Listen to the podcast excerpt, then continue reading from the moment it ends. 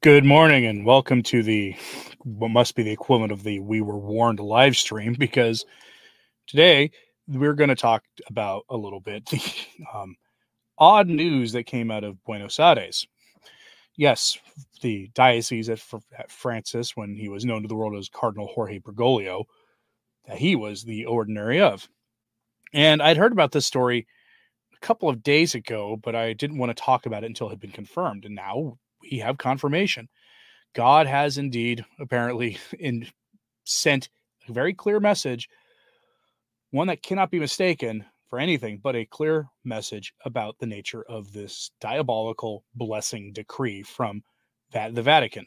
And so we are going to go over all of this now because let's just say that this story is a pretty big one. Get my notes up here we get this from the Pope Head Substack. Let's bring that up on the screen so you can see it. The Pope Head Substack is uh, has republished an, a piece by Andrea Cianci, which I'm probably mispronouncing his name. My apologies. Their headline is Buenos Aires, lightning on the halo and keys of St. Peter. Bergoglio at the end of the road. All right. So I'm going to uh, pause here and just remind people – that we should probably not spend too much time thinking about whether or not Francis is approaching his final days. I would imagine that if the internet had been around back in 1998, 2000, and been around in the way that it is now, you would have seen a lot of people speculating about that for John Paul II, and he was around for five more years. So let's not get ahead of ourselves here. It could be true. I find that such predictions to be a little ghoulish myself, but and I also caution people to be careful to interpret what this means in practice. I, am not going to say what you what we're going to talk about here is a coincidence. It is not a coincidence. I mean, after all, once you see the details of it, how could it be a coincidence? Now, note something here. Lightning struck a statue of St. Peter. It destroyed the halo, and it destroyed the keys in his hand, and it destroyed his blessing hand. Now that we've noted that, let's get to the article. And I'm going to read the whole thing for you here since the post in the Substack is itself a good translation and a repost of the article from an Italian news site. It's not a terribly long article either. It's worth noting here also that the author is one of the more famous Beniplenists. That is, Andrea Cianci is one of those who believes that Benedict's abdication was invalid for any number of reasons and who believe Francis to be an anti pope and that Benedict was the real pope. And now that since Benedict's passing, we are in a period of interregnum keep that in mind. In fact, uh, the author is actually one of the more well known proponents of that hypothesis. So keep that in mind. That doesn't mean the facts you're about to hear are wrong, though. Well, from the faith perspective, how should we interpret the lightning bolt that struck the statue of St. Peter on December 17th? And there you see the statue of St. Peter before and after. We'll be back to looking at this picture here in a moment. On Sunday, December 17th, 2023, lightning literally pulverized the key and halo of the statue of St. Peter, located on the facade of the sanctuary of Our Lady of the Rosary of San Nicolas, north of Buenos Aires, Argentina. The news was reported by the Telegram channel The Pope's Pearls. It seems to be, it seemed to be fake, given that no news could be found on the web. But the event has just been confirmed by the Reverend Father Justo Lofeudo, a priest who is certainly a Bergoglian a typical Ratzinger effect, evidently. That particular phenomenon whereby the Bergoglians or the Una Cum, those the Bergoglian legitimist conservatives, these are the people who who are usually right about a lot of things about the state of the church, but who insist that Francis is legitimate. That's what they usually refer to them as, okay? They unconsciously offer information, documents, and testimonies that are very useful for the reconstruction of the Magna Quaestio. In this case, it would be obviously only be a sign from heaven which, however, has been interpreted by many Catholics without too much difficulty. Father Lofeudo certainly did not realize the effect that the disclosure of the photo would have. The priests of the sanctuary have issued a statement that rejects the symbolic interpretation of the fact, but not the fact itself. Now, this is a quote from the priest of the sanctuary where this happened. The sanctuary does not agree with the interpretation that this has been given with respect for the damage produced in the image of the Apostle St. Peter. What is striking, in fact, is that the event occurred on Jorge Mario Bergoglio's birthday, the day before the publication of Fiducia Supplicans, declaration which opens up the possibility for James Martin blessings. This measure marked a, a, sort of point of no return. The faithful are starting to understand that something isn't working. Even the place where the accident occurred is rich in meaning. First of all, the sanctuary of San Nicolas in Argentina homeland of the anti pope, a few kilometers from Buenos Aires, the city of which Bergoglio was bishop for a long time. The channel The Pope's Pearls reports, quote, Above all, it is a place of worship and veneration, because inside there is a, the beautiful statue of the Madonna of the Rosary, who appeared for years to the visionary Gladys Quiroga de Motta, starting from early 1980s, giving her more than 1,800 messages. In them, the Holy Virgin says she has returned to continue the apparitions of Fatima, and many of these clearly speak of the terrible struggle between the devil and the church. Since February 11th, 2013, various suggestive events have dotted the story of the usurpation of the chair of Peter, reconstructed in three documentaries in the Ratzinger Code investigation. That's a pitch for Andrea Ciancini's work on making his case for Benedict being the real pope and Francis being an anti pope. We can remember the lightning that struck the dome the same night as Pope Benedict's resignation, the inexplicable blocking of the bells of Castel Gandolfo following the what he calls the invalid election of Francis, the ending of the doves released by Bergoglio by crows and seagulls, the fire of the Bethlehem Chapel a few hours after Francis's visit, the fire in the consistory hall of Castel Gandolfo a few months ago, in the same days in which we published this appreciated report and many other events that Catholics of just a century ago would have interpreted as unequivocal press releases from the Eternal Father. Well, from a faith perspective, how to interpret the lightning that struck the statue of St. Peter on December 17th. It seems that the time for anti Pope Francis is coming to an end. Heaven would have symbolically destroyed his halo of sanctity and disintegrated the key which represents the Pope's authority. Strange that the statue only held one key, it seems.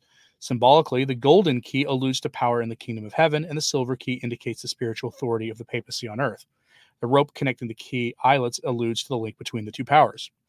And what he's referring to here is this here, the one on the left, is the before image. Typically, you'll see statues of St. Peter where he's holding a pair of keys, one for earthly power, and one for the binding and loosing power in heaven. The silver key is for the earthly power. Odd how this statue only has the earthly power. That's what he's alluding to. Again, the author of that piece is a believer that Benedict was the true real pope and that Francis is an anti pope. And here's the after image earthly authority gone, halo gone, and the statue a little tarnished, I guess you could say, but otherwise easy to repair. The blessing hand gone. That's the major news of the moment. It reminds me, he, he, the author went into this, but it reminds me of the lightning strike at St. Peter's Basilica on the day of Benedict's announcement, which many have interpreted as not being a endorsement from heaven on the state of things. But also, the thing reminds me of this too, which is the image, this image here this is the image of the of a day in 2014 when Francis issued, uh, released some doves as symbols of peace, and uh, they were the, the the doves suddenly got intercepted by seagulls and crows and things. I mean, it was one of those things that made headlines. People were legitimately surprised by that. And the article goes into some other examples of this too happening. I don't think this is a coincidence. Francis's birthday, the day before that diabolical document was released curious what you say though. Um, Anthony Abbott says, "Is this the diocese of Francis?" Yeah, so this has happened just north of Buenos Aires, where he was the local ordinary. So that happened there. So again, let's add let's add to the the things that say this can't be a coincidence because just statistically, it's too many things to be coincidental. Um, but yes, that was the that was the big big news that everybody is kind of starting to talk about on social media. It's yeah and as anthony from avoiding babylon says it's wild. It is wild. This I, i'm not a believer in coincidences when you start having too many of these oddly you know too many coincidental things means it's probably not a coincidence anymore. As lepanto lemonade says the, the rocks will cry out.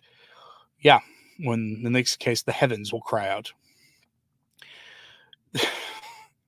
now some of you have mentioned in the chat also that the Hungarian bishops have uh, also issued their own statement on this document.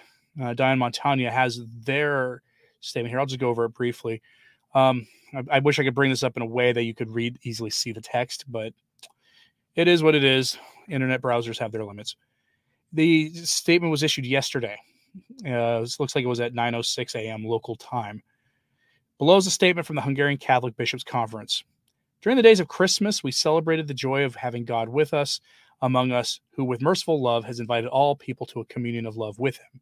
In this spirit, the members of the Hungarian Catholic Bishops' Conference addressed the following message to our pastors and members of our church. The declaration of the Dicastery for the Doctrine of the Faith and the Pastoral Meaning of Blessings, entitled Fiducia Supplicans, issued on December 18, 2023, does not change the church's uh, original faith and teaching on holy matrimony and on morality of the flesh.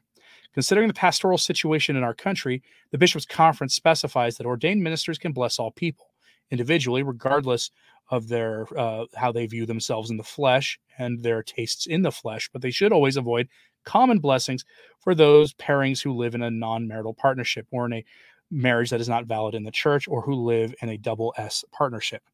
At the same time, we accompany all our brothers and sisters in particular life situations with love and respect, helping them to deeper understanding of God's will for their journey of life according to the gospel of Christ. Issued in Budapest on December 27th, yesterday, by the Hungarian Bishops' Conference. It is not the most strident. It is not the most strident of the statements. It's not the most tersely worded of them that we've seen, but it's still a good statement nonetheless. Do you pray for demons? No, they're they made their choice. Their choice is set. You don't pray for demons. Why would you do that? Um, of course, I think that's in reference to someone asking, saying that Francis is a demon. Mary Woolley says she enjoyed my appearance on Avoiding Babylon. Go check the channel out uh, in the morning. One of the uh, hosts of that channel is in the live chat here. So, um, but yeah, go check them out. They uh, they do interviews and discuss current events and things. They typically broadcast in the evening. Doctor Obvious, I was literally what I was just going over was that article. That's the I, I am guessing you joined us late. That was the article I just went over. Um, but I don't I t- I tend to think these kinds of signs are not a coincidence. How could they be a coincidence? It happened on his birthday, which was the day before the document was released. The symbols of authority and sanctity on that particular statue, a very odd statue of St. Peter, were annihilated. How could that be a coincidence?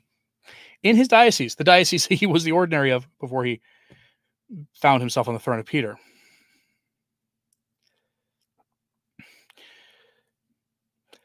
Um, Derek, I'm going to go over that tomorrow. The how in one interview, Cardinal Fernandez says it's proper for each bishop to discern application of the document because he's contradicting himself. He's contradict he contradicted himself in a matter of days on this. So this will be an interesting thing for me to go over tomorrow. I think. Lynn Wade says is not a coincidence, as we know there is no such thing as a coincidence with God. Very true. No coincidences in with God. Oh, okay, Doctor Obvious. Just making sure. Um, and now we're going to go with the odd news. I think at the end because this is weird. I don't know why they're doing this, but the Vatican is now set to publish the private homilies of Pope Benedict XVI. And this is being reported by the National Catholic Reporter. and maybe some other better outlets out there talking about this. I don't know why they're doing this. These are the private homilies. Um, if I mean, if you were to purchase these, the money would, since they're being published by the Vatican, the Vatican is the one who's getting the funding for this. So, if you are a big fan of Benedict XVI, know that before you buy these. But their article says, quote, the Vatican Publishing House announced it will release a book of some 130 homilies given by the late Pope Benedict XVI at private Sunday masses, 30 given while he was Pope, and more than 100 given to members of his household once he retired. The homilies were recorded and transcribed by the consecrated women, members of Memores Domini, who lived with him and ran his household, said Jesuit Father Federico Lombardi, president of the board of directors of the Joseph Ratzinger Benedict XVI Vatican Foundation, pause for a second. Why are why are Jesuits in charge of the Benedict XVI Foundation? Why are they the ones in charge of that? That seems odd to me. There, the foundation there is going. To, its purpose will be to to preserve and promote the legacy of Joseph Ratzinger. Why are Jesuits in charge of that? If the Jesuits were a decent order, and if they were, if every Jesuit was like was cut from the same cloth as Father McTeigue and a few of the other high profile Jesuits who are unequivocally Catholic and unequivocally Orthodox about the way they about their teaching, I, I wouldn't care. In fact, it'd probably be a good thing. But here I have to ask, why are the Jesuits in charge of this? Anyway, let's continue. Announcing the publication December 23rd, the Foundation and the Vatican Publishing House did not give a date for its release, but they published a homily Benedict had given December 22nd, 2013, the fourth Sunday of Advent of his first year of retirement. The homily focused on St. Joseph and the biblical description of him as a just man, which before the birth of Jesus would have signified that he followed the Torah, the law given to the people of, his, of the land. The danger is that if the word of God is essentially law, it can be regarded as a sum of prescriptions and prohibitions, a package of norms, and attitudes, therefore, would be to observe the norms and thus be correct, Benedict said in the homily. But if religion is like that, if that is all it is, there's no personal relationship with God, and man remains within himself, seeks to perfect himself to be perfect, he said, it's difficult to love God who presents himself only with rules and sometimes even threats.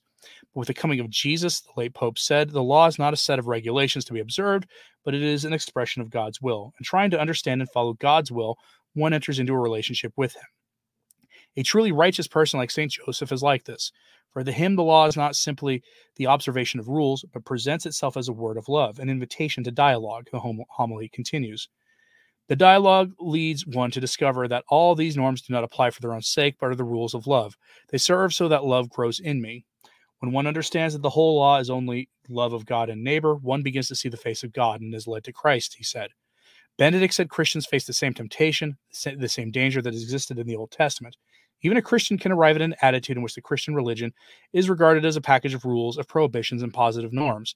And they can believe if one tries hard enough, he or she can reach perfection. The point of faith, though, he said, is to find Jesus, the way of life and the joy of faith. End quote. I think you see why they shared that one. That sounds like a much more eloquent version of something that maybe Francis would have said himself. So, why the Jesuits the ones sharing this? I don't know. That's really odd. Uh, possibly to that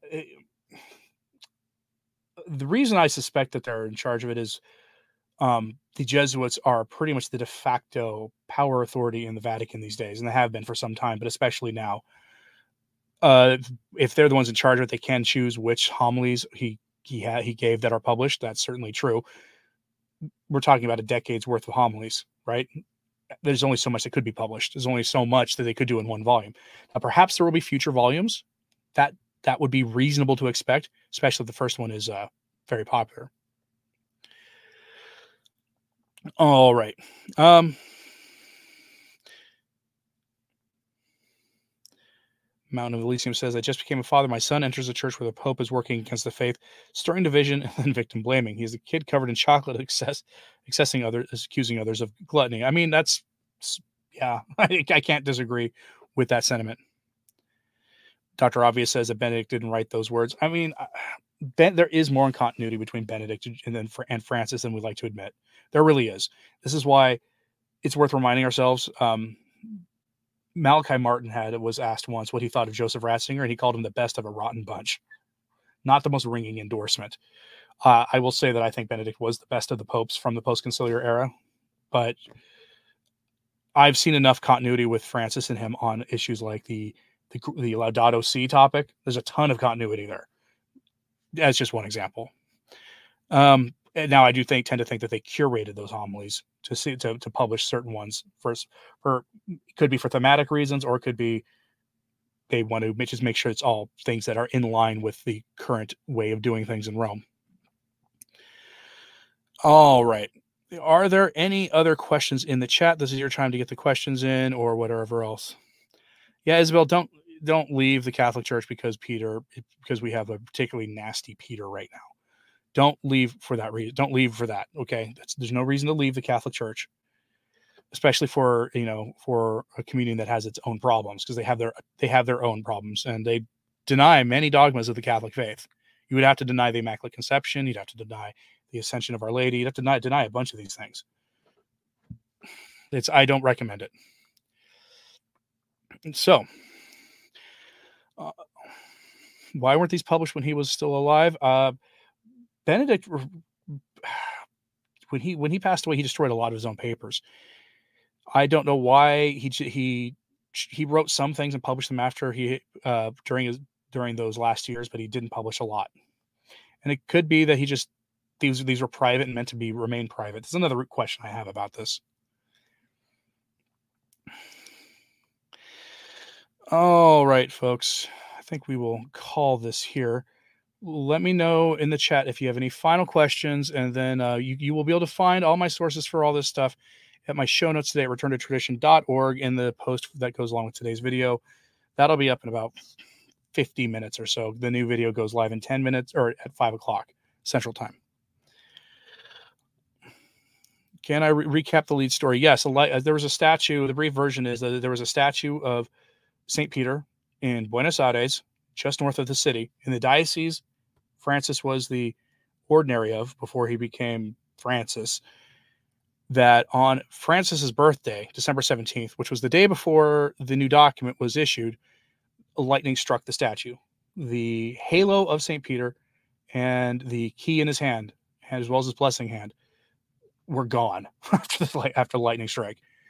Um, the statue was itself odd because most depictions of St. Peter show him holding two keys, one representing the binding and loosing authority in heaven, and the other being the um, his you know the earthly authority of the, the Pope.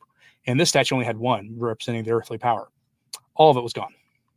That's the recap. It had too many coincidences, and it reminds everybody of the seagull story. You know, Francis releasing doves in 2014 as a, a gesture of peace, and seagulls deciding it was time for lunch, right? Um, and the lightning striking St. Peter's Basilica. It reminds everybody of those things. So, oh, right. This is a, it, it is. And Deborah just says correctly, that's a heavenly phenomenon. It absolutely is. This is not a coincidence. It's too many details to be a coincidence. All right. Thank you for tuning in, folks. I thank you for joining in, and I will see you in the next live stream. May God bless you.